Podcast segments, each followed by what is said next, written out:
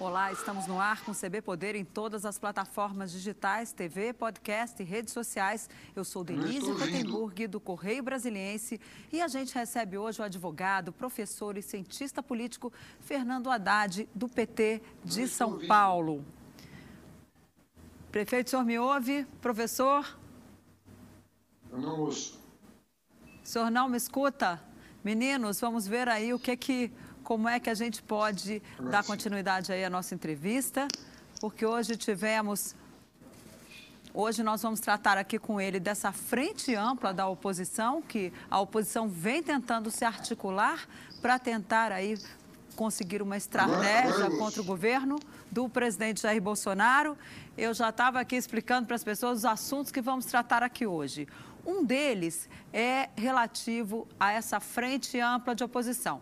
O senhor assinou, por exemplo, um manifesto, mas o ex-presidente Lula já disse que ele não ia assinar, que, era, que ele não ia ser Maria vai com as outras. Ou seja, como é que nós vamos ter aí uma. Quando é que vai haver uma união daqueles contrários ao presidente Jair Bolsonaro? Pelo menos tem alguns partidos buscando isso e a gente não vê o PT nesse, nessa tentativa de união das oposições.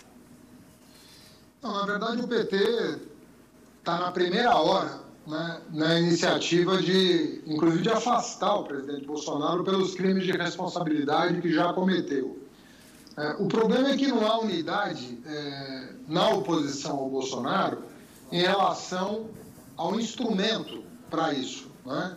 O PSDB declarou-se contra o impeachment e ontem o Cid Gomes, é, irmão do Ciro Gomes, que são do PDT, também se declarou contra o impeachment, ou seja, contra uh, a abertura pelo presidente da Câmara de um processo por meio do qual os deputados federais seriam convocados a dizer se acreditam que o Bolsonaro cometeu, já cometeu ou não crime de responsabilidade para que o Senado pudesse julgar. Portanto, eh, havendo essa divergência, fica mais difícil prosperar numa estratégia comum de fazer com que o Bolsonaro responda pelos seus atos. Quais são esses atos? As ofensas à Constituição. Por exemplo, a imprensa. Ele, o livre exercício da imprensa tem sido bombardeado pelo governo Bolsonaro diariamente. Agora mesmo mandou abrir outro inquérito contra um chargista que fez críticas absolutamente legítimas à maneira como ele conduz o governo. Uh, a participação dele e de membros do governo dele, sobretudo ministros, em manifestações que pedem o fechamento eh, dos outros poderes da República, seja o judiciário, seja o legislativo. Do meu ponto de vista, e falo como advogado, é, a Constituição é bastante clara a respeito. Qualquer iniciativa do presidente da República que fira o livre exercício dos outros dois poderes configura crime de responsabilidade. O que, que o Partido dos Trabalhadores está pedindo? A abertura de um processo para que os deputados autorizem ou não o julgamento. E, lamentavelmente, o PSDB e o PDT se colocaram é, contra é, esse entendimento Essa... de que esses assuntos deveriam ser tratados pela Câmara dos Deputados e, se acharem adequado, pelo Senado. Essa divisão entre os partidos não acaba fortalecendo o bolsonarismo, uma vez que não há hoje maioria para a abertura de um processo de impeachment, se ele for colocado a votos, pelo menos é isso que a gente ouve no Congresso, se for colocado a votos, a abertura do processo perderia, ou seja, fortaleceria o presidente Jair Bolsonaro. É, eu, na verdade, Denise, eu acredito que a postura do PDT e do PSDB, nesse momento, é, não fortalecem o Bolsonaro, mas enfraquecem o judiciário e o legislativo. O Bolsonaro, a força dele depende muito do governo dele, e a população desaprova o governo dele é, em função da postura que ele tem em relação a todos os assuntos de interesse nacional. É um presidente que envergonha o Brasil no exterior.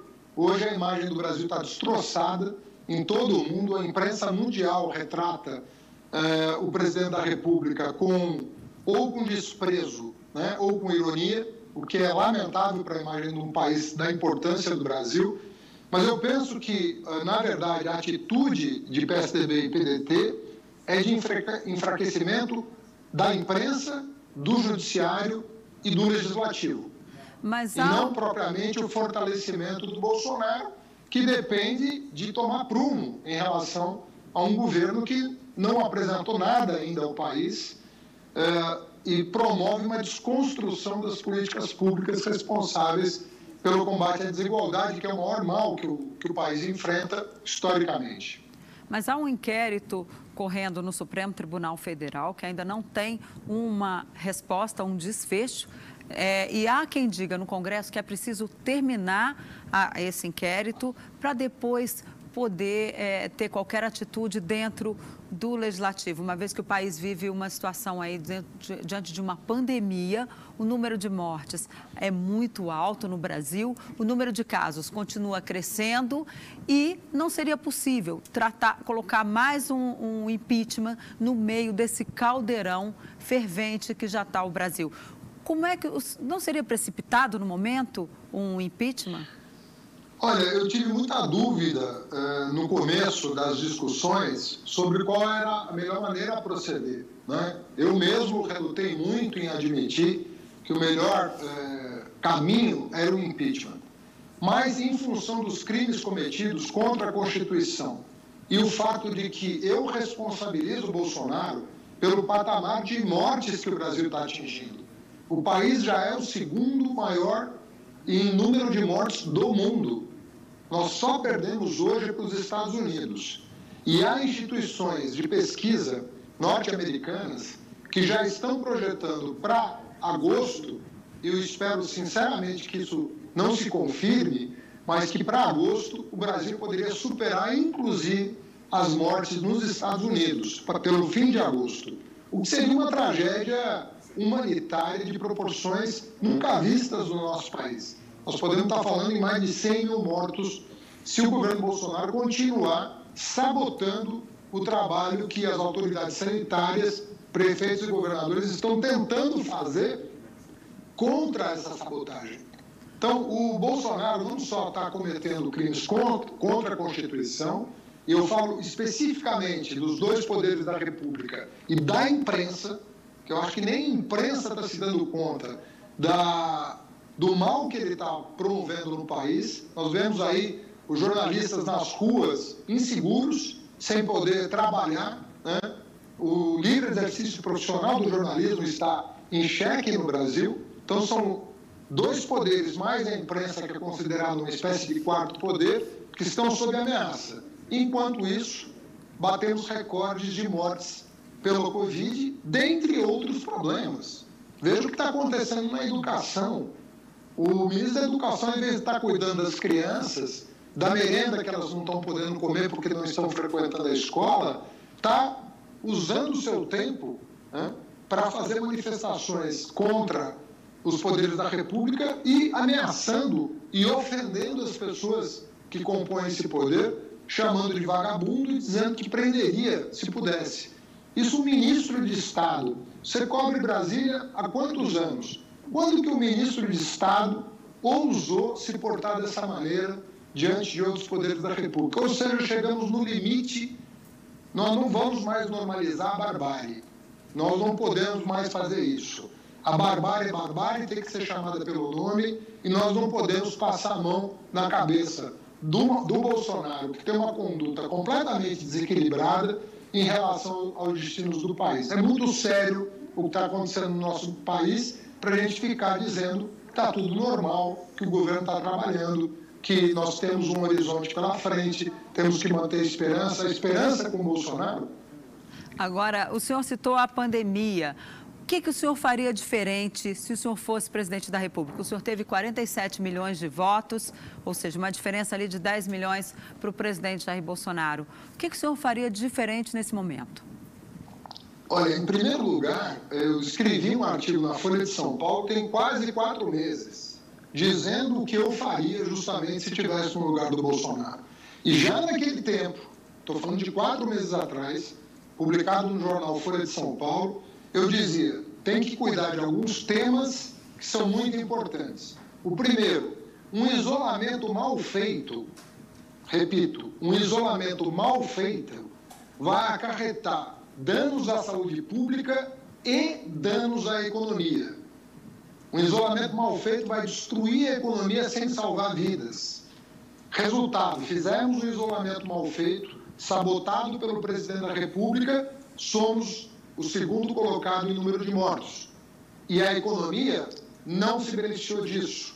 Pelo contrário, devemos ser o país, né, segundo o jornal Estado de São Paulo de hoje, devemos ser o país com uma recuperação mais lenta no pós-pandemia.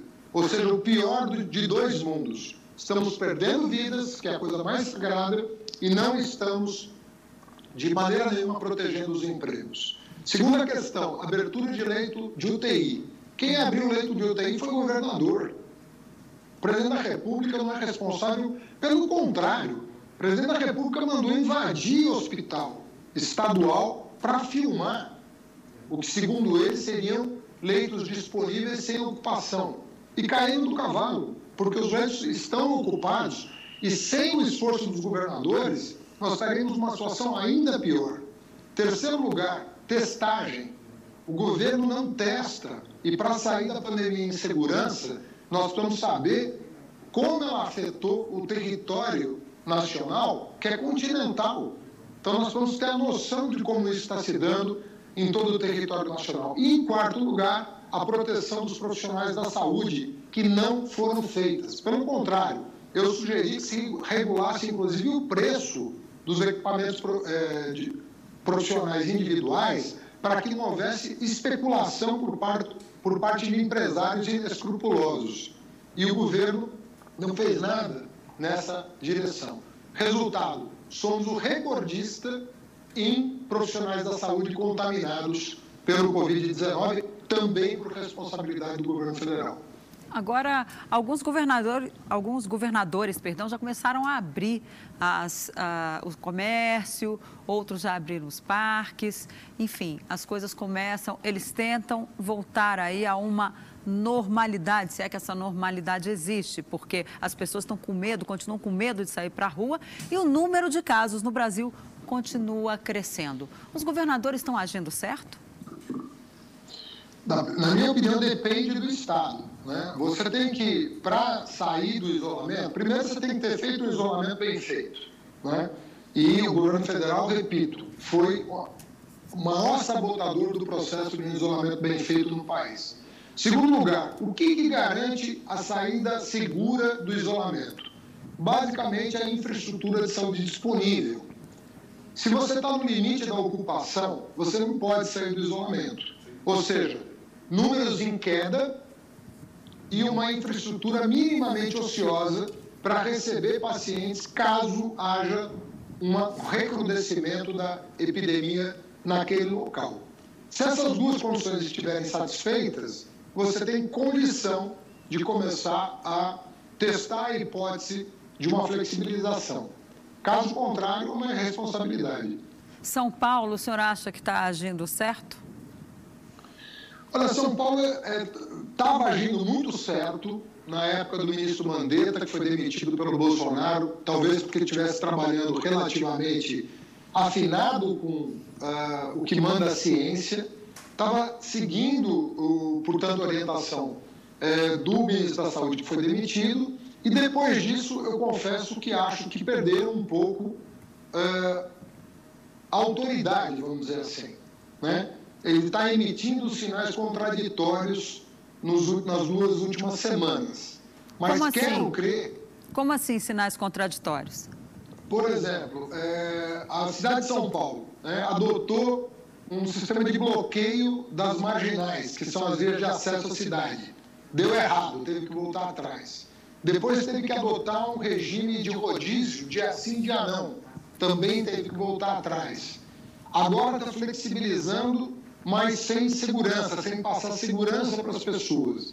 Então, eu sinto que aqui em São Paulo existe uma postura diferente em relação a pandemia, muito mais responsável, né? portanto, são tanto o prefeito quanto o governador, que são do PSDB, né? têm tido uma postura muito mais responsável e séria, mas muitas vezes pressionados, seja pelo governo federal, seja pelo comércio, seja pela, pelos cientistas do gabinete de crise, às vezes estão tomando medidas nem sempre coerentes no tempo. Né? Então, às vezes, você não sabe muito bem, pra, nas últimas duas semanas, para onde está indo a situação de São Paulo. Por falar em PSDB, o presidente do partido, Bruno Araújo, ele deu uma entrevista no início dessa semana, aliás, no final da semana passada, em que ele dizia que votou no Bolsonaro, que o, o partido acabou ali no segundo turno, meio que apoiando Bolsonaro lá em 2018,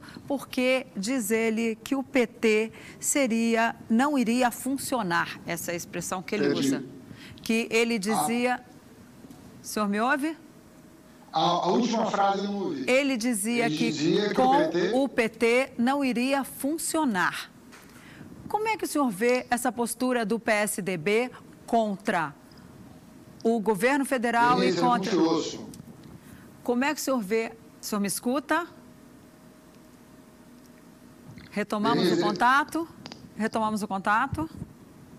Agora Bom, eu te ouvindo bem. Eu, pois é. Como é que o senhor vê essa posição do presidente do PSDB? Que, que eu ele... vou tentar tirar. Como é que o senhor... O, o som está muito ruim, Denise. Como é que Não o senhor... Não consigo te ouvir. Seu som Bom, então nós vamos fazer o seguinte: nós vamos antecipar o nosso break e voltamos um minuto com o professor Fernando Haddad. Vamos para o nosso break e voltamos rapidinho assim consertar o som.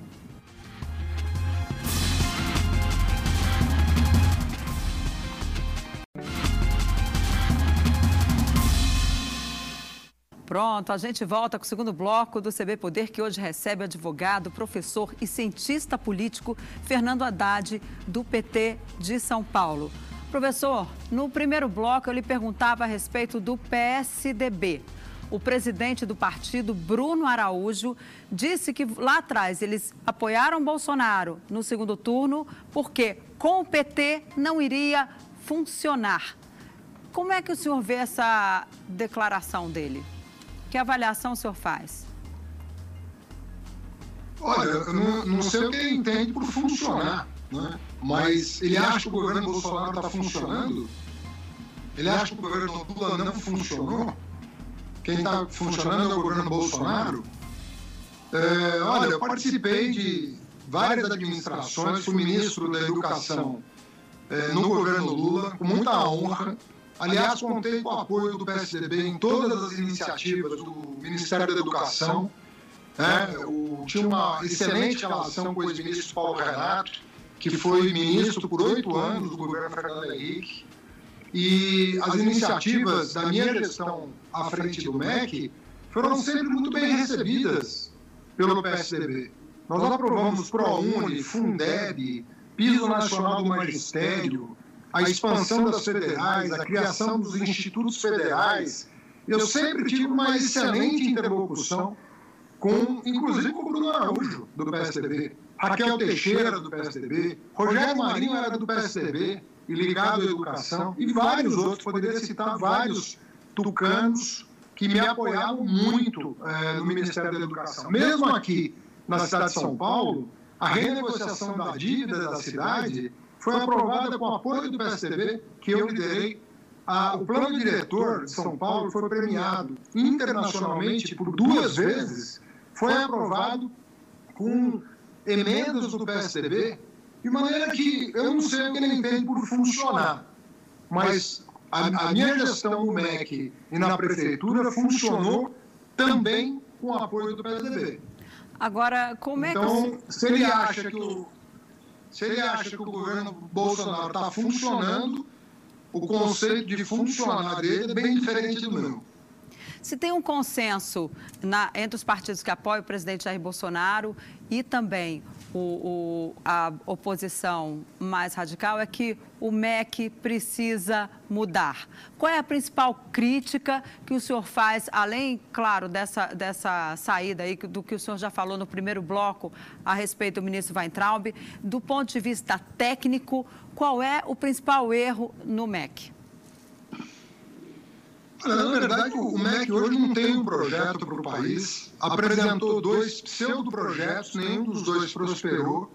O, chama, o chamado Futurice é um projeto que não teve adesão de uma única universidade brasileira, portanto, é um fracasso total. E a escola cívico-militar é uma fantasia do Bolsonaro, que nunca vai acontecer na prática, porque o projeto dele afetava a vida de um em mil alunos brasileiros, ou seja, uma coisa completamente eh, sem escala suficiente para melhorar a qualidade da educação. Então, o Weintraub não é um educador, é uma pessoa que não tem familiaridade com a área, é uma pessoa que fala, inclusive, de áreas que não lhe dizem respeito. Ele fala do Supremo Tribunal Federal, ele fala das relações do Brasil com a China. Tudo que ele não fala é sobre educação a não ser ofender a memória do Paulo Freire, que não está entre nós para se defender. Então, é uma pessoa completamente deslocada. Né? É, ele tem uma funcionalidade no governo, que é mobilizar os fanáticos do bolsonarismo. O bolsonarismo tem um núcleo fanático que deve representar, sei lá, 10%, 15% da população, e ele alimenta esse espírito de fanatismo sem rumo, um fanatismo que não tem nenhum propósito específico. Por falar, por falar em é educação. Por falar em educação, o FNDE foi para as mãos do Centrão. O Centrão já foi do governo da presidente Dilma Rousseff, já foi do governo do ex-presidente Lula, já foi do governo de Fernando Henrique e agora se aproxima de Bolsonaro. O senhor conviveu ali com esse pessoal nos sete anos que o senhor foi ministro da Educação. Que avaliação o senhor faz do comportamento do bloco denominado Centrão? O Centrão, na verdade, ele se amolda ao governo que está em curso. Então, ele prestou serviços para o governo do PSDB, na época do Fernando Henrique, ele tinha apoio do Centrão, o Lula teve apoio do Centrão, e eu acredito, e é uma convicção pessoal, que o Fernando Henrique não fez grandes concessões do ponto de vista programático para ter o apoio do Centrão. Nem Lula. Nem o Fernando Henrique, nem o Lula abriram mão dos seus projetos, dos seus projetos de país, né? projetos que eles pessoalmente encarnavam, para ter o apoio do Centrão. O Centrão queria espaço dentro do, do governo. O que acontece diferente agora é que o Bolsonaro não tem um projeto. Então, o problema todo é que quem vai dar, pela primeira vez na história, quem vai assumir o protagonismo do governo é o Centrão, que nunca foi nada além de um ator coadjuvante da redemocratização. Então, o Centrão nunca deu a linha de um governo. E como o Bolsonaro não tem partido, não tem nada, quem vai dar a linha do governo é o Centrão, que não tem um projeto na cabeça. Então, hoje, pela primeira vez, nós temos um presidente sem projeto, com uma base de apoio sem projeto. É a primeira vez que isso acontece. PT e PSDB tinham projetos diferentes, mas tinham projetos. E agora nós temos um governo sem projeto, em busca de uma, uma tábua de salvação que se tornou o centrão desse governo. Nosso tempo está acabando, mas para encerrar, o senhor vai ser candidato agora? O senhor vai ser candidato em 2022? Uma vez, o senhor tem um projeto de uma candidatura futura, voltar aí para a política? Olha, eu nem sabia que eu ia ser candidato em 2018. Você sabe que PT tinha a ambição de lançar o ex-governador, atual senador da República pela Bahia, o Jacques Wagner, à presidência da República. Né? O próprio Ciro foi convidado para ser vice na chapa do Lula, é, foi sondado, na verdade, para ser vice na chapa do Lula e quis seguir caminho próprio. Então, nessas circunstâncias, eu aceitei com muita honra ser o vice na chapa do Lula e quando ele teve a sua candidatura politicamente caçada, a revelia da recomendação das Nações Unidas. Eu, nessa circunstância, assumi a cabeça de chapa e, enfim, tivemos um desempenho, fomos para o segundo turno na minha opinião, se não fossem as fake news, nós tínhamos muita chance de ganhar as eleições. Obviamente, pesou as fake news e pesou o centro, os partidos de centro que resolveram apoiar esse desgoverno que está aí. Mas, enfim, eu não tenho, estou falando isso para dizer para você que eu não estou planejando é, participar de uma campanha eleitoral é, esse ano e não tenho isso no horizonte. Pode okay. acontecer, mas não, não é absolutamente okay. certo que aconteça. Ok. Talvez não. Ok, muito obrigada, professor. Foi um prazer receber o senhor aqui. E o CB Poder fica por aqui. Obrigada pela companhia. Até a próxima. Tchau.